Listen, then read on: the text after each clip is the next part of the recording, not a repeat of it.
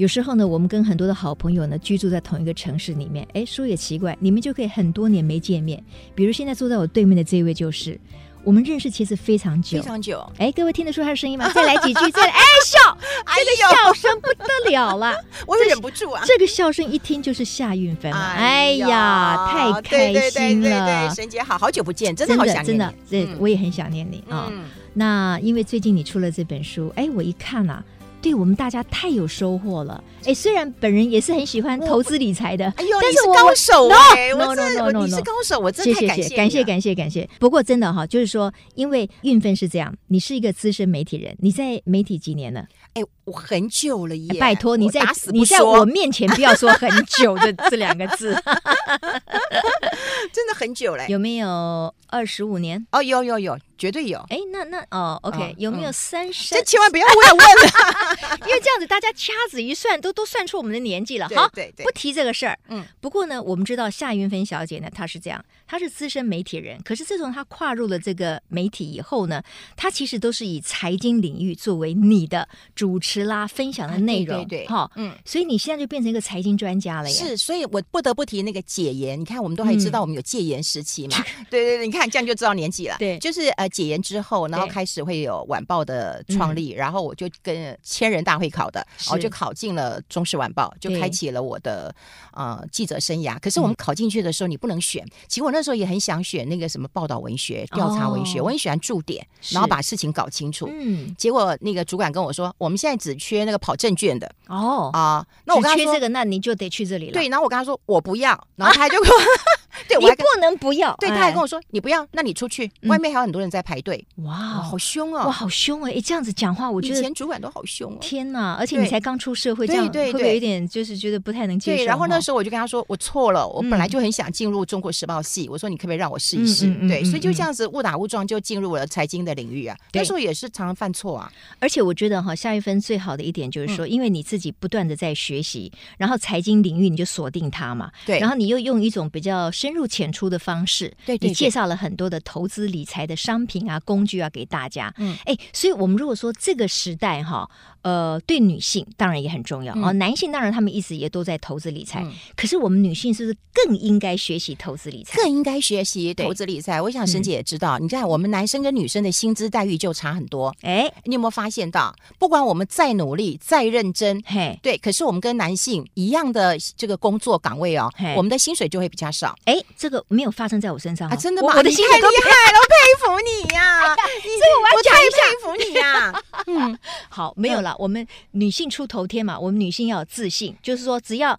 有足够的才能啊，然后你愿意投入你的职场，嗯，其实我们还是可以得到很不错的回报。你知道，你现在也很不错呀。你知道，可是以前我在报社的时候啊，老板会把男主管加薪，他就跟他说：“韵芬啊，你这个主管是男生，他要养家、要活口、要面子，嗯，那你呀，我会帮你加薪，可我不会帮你升官。你看男生讲这种话出来，这个有时代差距了。我觉得现在女性平常讲，我觉得我们在家庭里面肩负的责任绝对不会亚于男性，是，是不是？就是在收入上面，我觉得就是。我觉得不太平等了啊！你有感受到？对，我也觉得。然后你在升职上可能有点困难，没错。所以你看，你薪水比较少。第二个，你活得比人家久。嗯，大家都说我们 女生会聊天呐，然后心情会比较开阔。对对对。然后男生就什么时候憋在心里面？是是是。那所以女性会比较长寿。那如果说我们今天要活得很长，我们的钱又赚的没有男生多，那我们刚刚攒一点钱啊，然后好好帮自己过日子啊。对，所以哈，我觉得大家都有个共识哈，理财投资或者说女人要有财富这件事情。是非常重要的哈。那我我常常听你讲一句话嘛，因为我也常听你的那个广播节目，你就说：“哎呀，你不理财，财不理你啊。”所以，我们一定要懂得理财哈。那理财是不是越早开始越好？我觉得一定要越早开始越好，但是不要越频繁越好。因为当然早年我都讲说，你不理财，财不理你。后来我发现到一件事情，你天天理财，财更远离你哦，因为你都理错财了。对，我有个朋友，他就跟我说：“哎，我怎么钱越理越少？”我说：“你不是理财哦，你是理发。”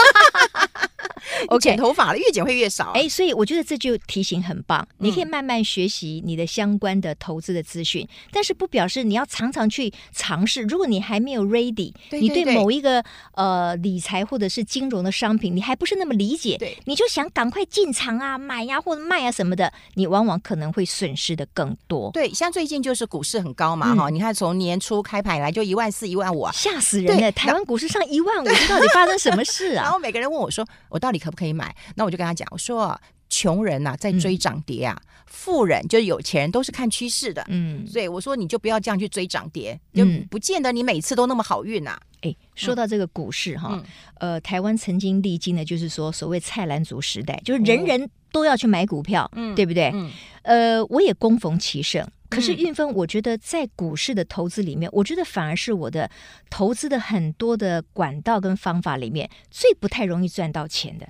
真的？哎，为什么？哎，为什么？你你你可以知道为什么会这样吗？因为有很多人会认为从股市赚到的钱大概就是 easy money，嗯，因为我很容易赚到嘛，连菜篮族拎个菜篮到号子里面都可以赚到这个一个月的买菜钱了嘛，太容易赚到了。但是你也很容易失去戒心，嗯，你觉得很好赚，那你就放更多的钱，然后放了更多的钱，其实万一一次失误，你你就完蛋了。嗯，所以以前我开始跑财经新闻的时候，我也看很多人就是哇，他说万丈高楼平地起，但后来我发现一件更可怕的事情，就是。开始有人跳楼了，然后我们主管就跟我说：“玉芬，你你你念社会系的，你就去处理这个社会新闻。”我就跟他说：“老板，我我虽然社会系，但是我不用处理社会新闻。那你看，他把他的钱好像去借钱，嗯，就是不是自己的钱哦，我还去借钱，还帮兄弟姐妹一起来操作，大家都相信你。结果呢，一夕之间一崩盘，什么都没了。对，他对不起。”这个家人竟然就这样跳楼，这个社会新闻对我影响非常非常的大，冲击太大了。哎对，哎，所以我觉得哈，当我们在讨论投资理财这一块的时候，其实有一个非常重要的基本心法，嗯，就是说不能够太躁进。不能够太投机，也不能够太贪心。嗯，就是当你所有的思维都绕着说“哦，我要透过什么买什么财务商品，然后来赚钱”的时候，你往往你就你你那个心神就迷失了。哎，对耶，我觉得你这样讲，我真的很有感哦。像最近当然股市这么热，你知道我做一件事情，我就重读那些大师们的著作。对，那最近我又看到那个四川营长，他就是日本的股神。嗯嗯，哎，其实我就这样看了，因为我觉得要修炼自己的身心，看看看。他有一句话就影响到我嘞，他说：“吃饭八。”八分饱，没病没烦恼。嗯，哎，那我忽然想到，哎，我投资是不是也不能太贪心？就像你讲，那我可能吃八分饱就够了。嗯，我可能没有办法去赚到那个整个波段呐。嗯，那我就觉得，哎，我们到了这个年纪，其实我觉得投资真的不太像科学，比较像一个哲学。哎，对，没有错。我觉得一定要有自己的呃投资理财的态度。对对，那不要太过贪心，绝对的。尤其是像来到了我们这个年纪，比如说就是所谓的你从你平常那个职场的高峰退下来，你可能做很多你喜欢。的事情，嗯嗯、可是你的收入可能不如过往，嗯、可是你又有手上有一些余钱，嗯、那你又想说，我怎么样又为他创造财富？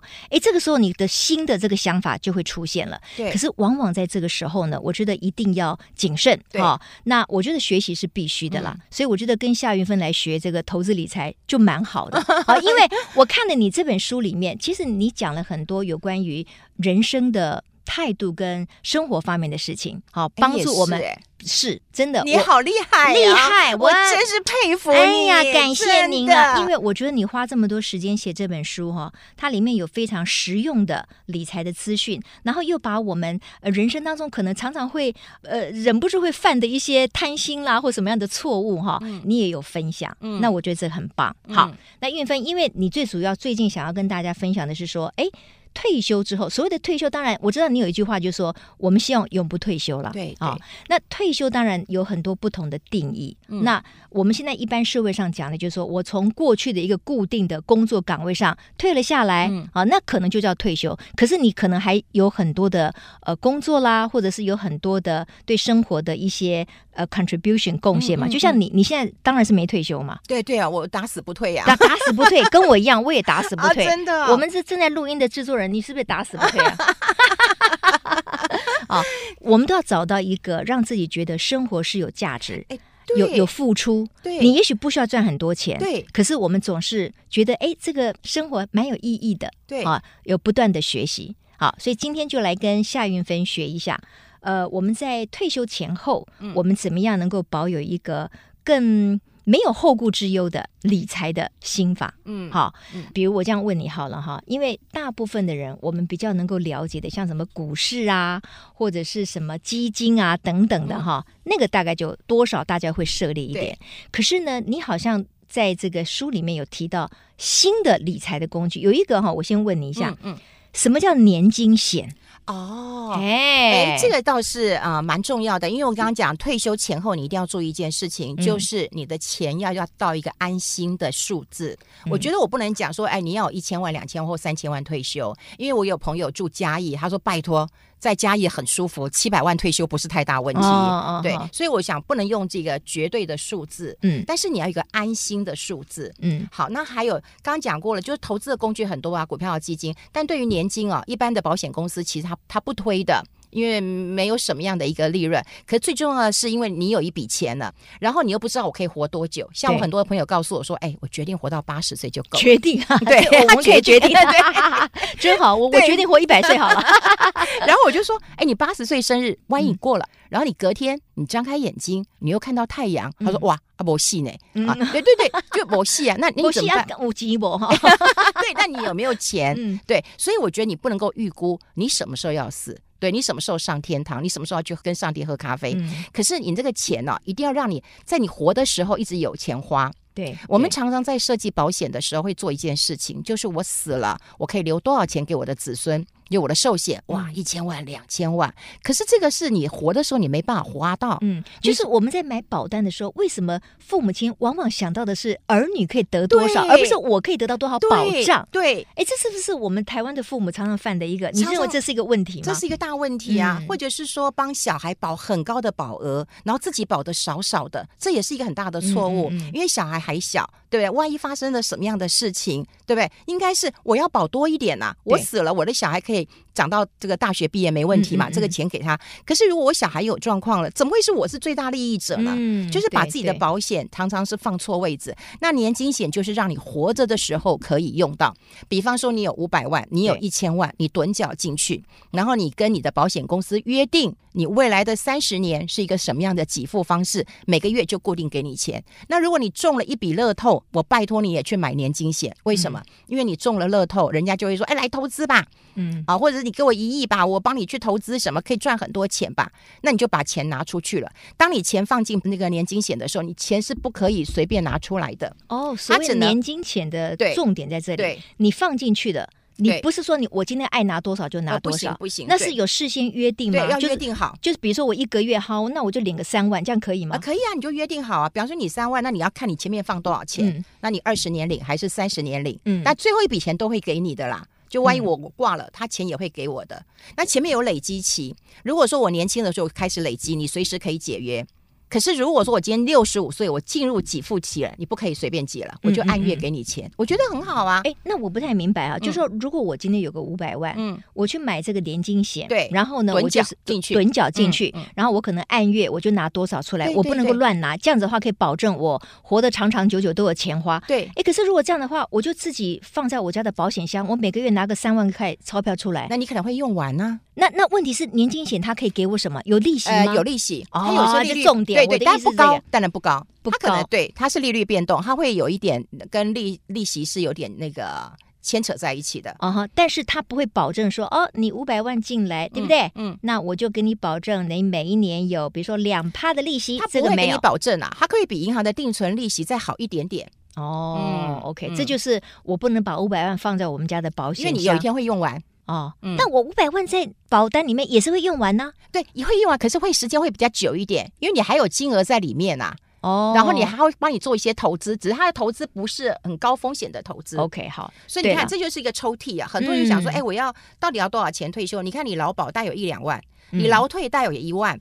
你的年金可能两万，你加起来六七万、七八万，你是不是很好过日子？对对对。所以我觉得到了退休的时候，你要有把它化整为零的概念。嗯，好，嗯，那我要问你一个，嗯、请你老实回答。嗯，你觉得退休金对你来讲多少才够啊？你不是说大家要先盘点一下，到底退休金要多少吗？对对。那你认为多少退休金你才会有？安全感。刚好我在写书的时候呢，呃，我呃过去的一个邻居他做了一件事情，所以我们俩有讨论过，嗯，就是我觉得要有一间房子自己住，因为可能我喜我喜欢自己在宅老化。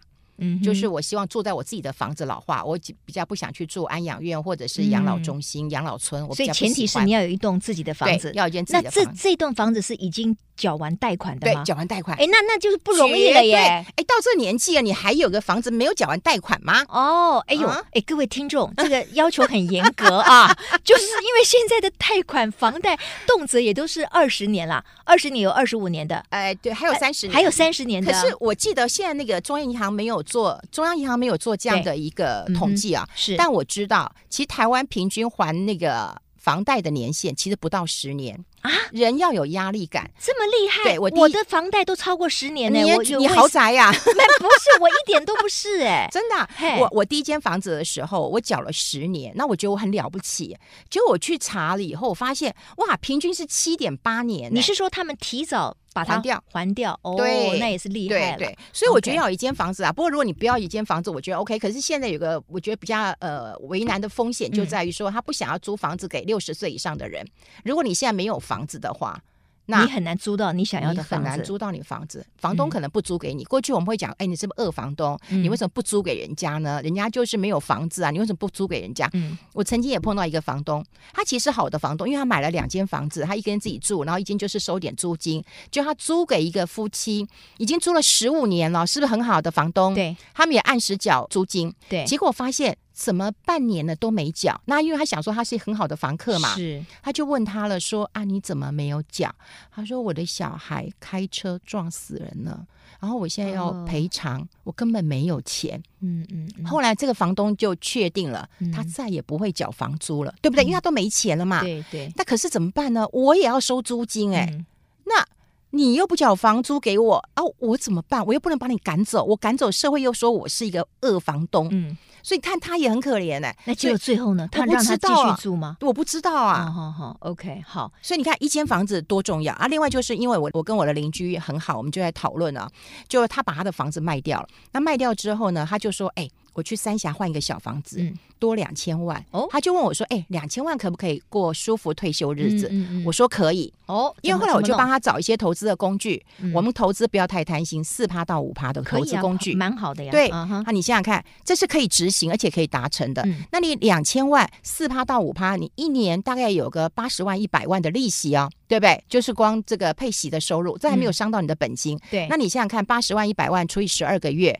一个月是不是有七八万块可以花？那对于我们退休族来讲，其实这这个生活费很高了，很高，不错啊。嗯，那你还有劳保，嗯，对不对？还有，如果你以前还有劳保，你是逐月领，你是不是还有一笔钱，大概一两万？每个月领啦一两万，你这样七八万，日子很好过哎、欸。哎，秀蛋的叫多妈的，因为呢，我在想哈，听这个节目的人可能说，哦，夏小姐，你呢先要有一栋房子，这个前提对不对？又要缴完贷款，这已经是个门槛了。对对对。第二个呢，好，那我把我的房子卖掉，对不对？嗯。我去三峡，我我去买一个比较小的房子，对对。然后我不多出来两千万吗？对。那我我要有两千万，我才可能拿到你说的每一年大概有八十万的利息，对对不对？对。好，但是有哪一个？工具是可以保证我两千万进去，我每一年肯定有五趴的利息，而又不伤到本金，这没有保证的吧？这当然没有保证，这当然没有保证。可是四趴到五趴，我觉得不难找。那如果说你没有两千万，你有没有一千万？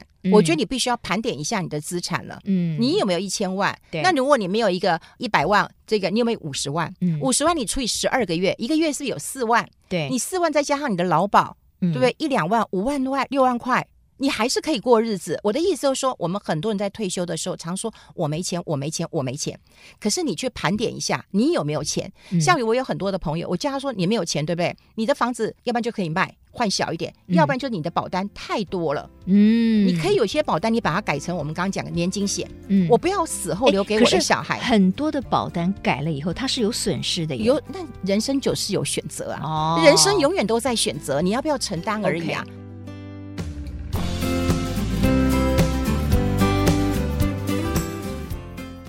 说到这个房地产呢，其实呢，这个大家可能前一阵子在这个新闻上面突然看到，呃，一个大标题，就是说呢，我在那个高雄置产，结果呢赚了两千万，厉害呀，高手啊！哎我我自己被那个标题吓了一大跳。为什么？我跟你讲，光荣啊！不。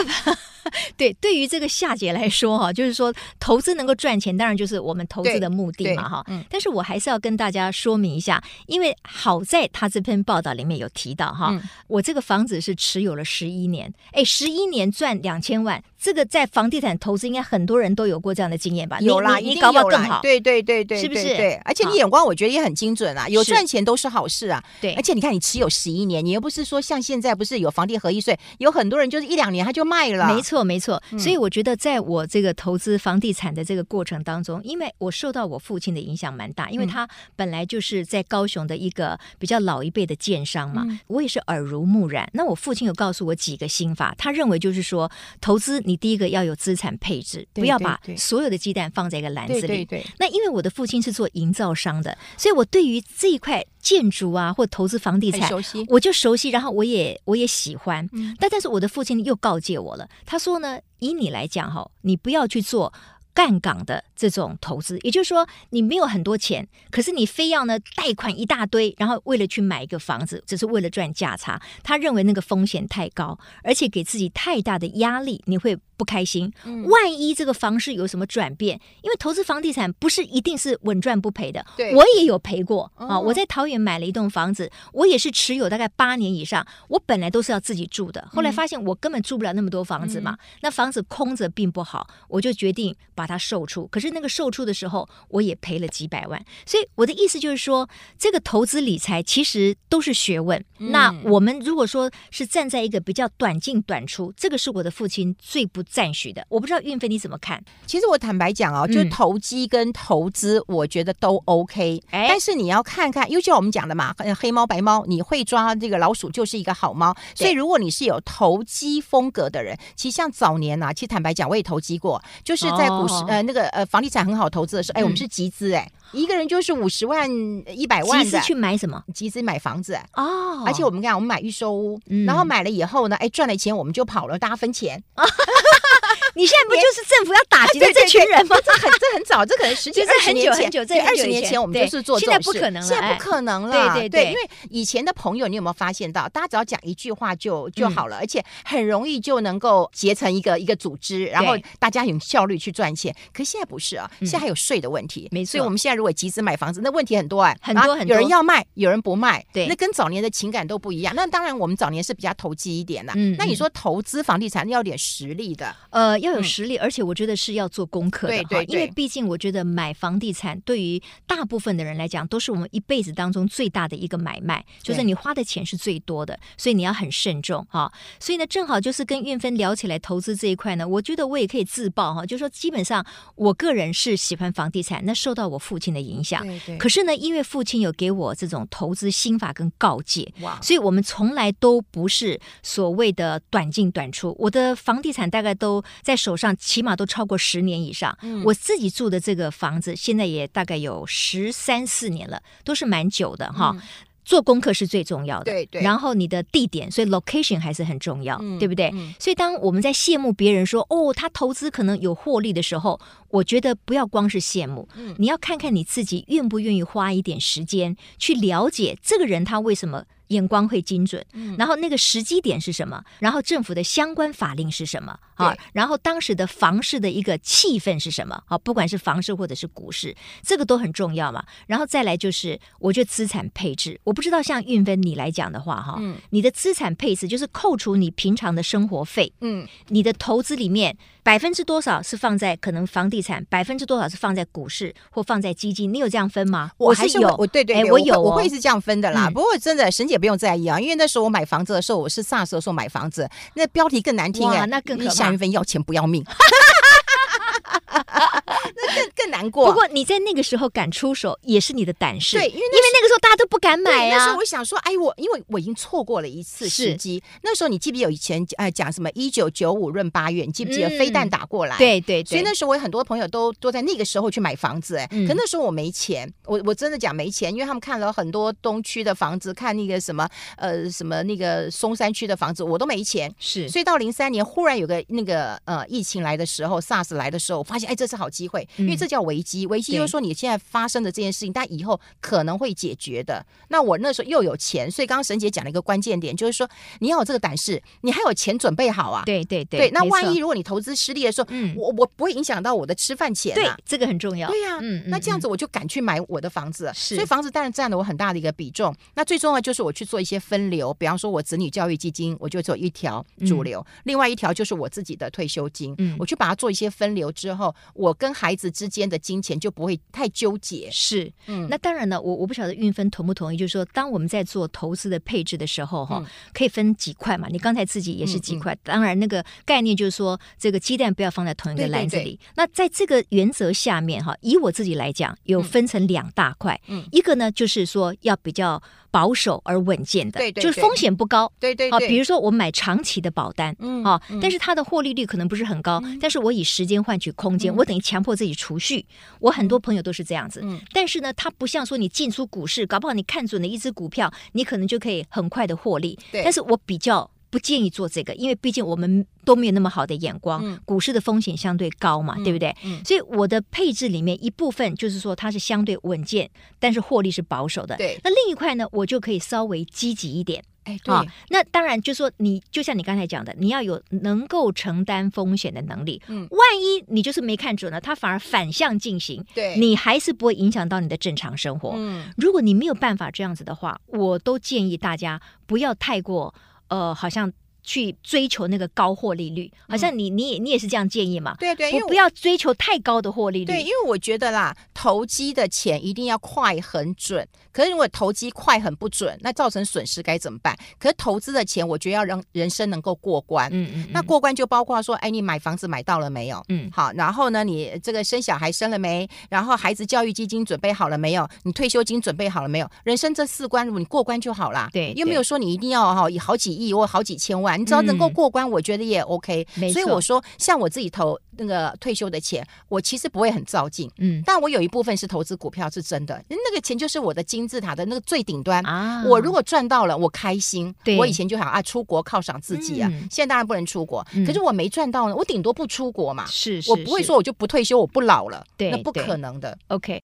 呃，当然很多人他会说，哎，可是我可能就是每个月扣除了生活所需，对不对？嗯、我顶多存个八千一万的就了不起啦。嗯，那如果说呃，这个比如说年轻人，好、嗯，他每个月能够存个八千一万的，那运芬你会怎么样建议他们？这样子也可以为所谓的退休之后的这个财富或者是理财来做准备。哎，我我真的要建议大家啊，就是说真的，任何的大钱都是小钱累积出来的，嗯，而这个是一个关键，所以你不要因为小钱就不去投资。对，那投资当然最重要，在台湾其实我觉得很方便，你一万块钱就定时定额去投资，那你也不要担心说，哎，我只有一万块，哎，你可能。三年五年你会升官，你会加薪，对，或者是你的一万块钱会帮你生小钱出来，所以你的投资就会增加。我常讲一个例子啊，就是。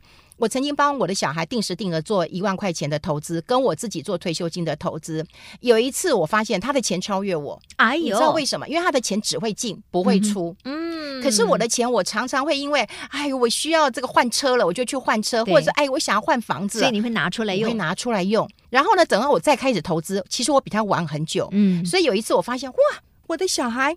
比我有钱呢，比我有钱，小学而已，还有几百万了。所以你想想看，如果你用十年的时间，我教大家一个七二法则，嗯，就是把七十二除以你的报酬率。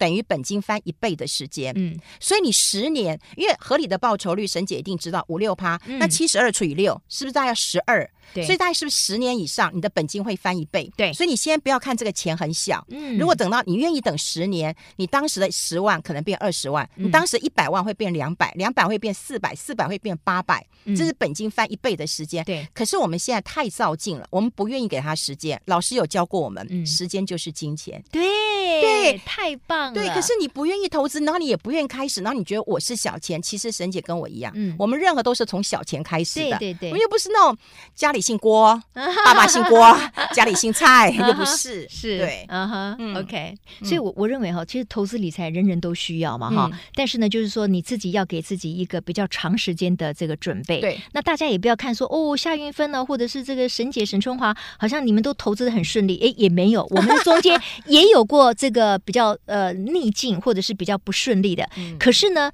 你只要在资产配置，不要去投机取巧，然后你去看看你自己手边能够去投资的钱有多少，不要给自己太大的压力。那当然最重要的就是，我觉得要不断的学习了。你不能光羡慕别人说哦，为什么他投资都有获利？你你要问你自己，你愿意花多少时间去理解投资跟获利到底是怎么一回事？对，以及有多少投资工具嘛？嗯，这样子你就会越来越笃定，你才能够出手，而不是盲目的跟着别人乱投资。那这样的结果，其实你心理压力很大，而且可能也无法获利。嗯嗯嗯。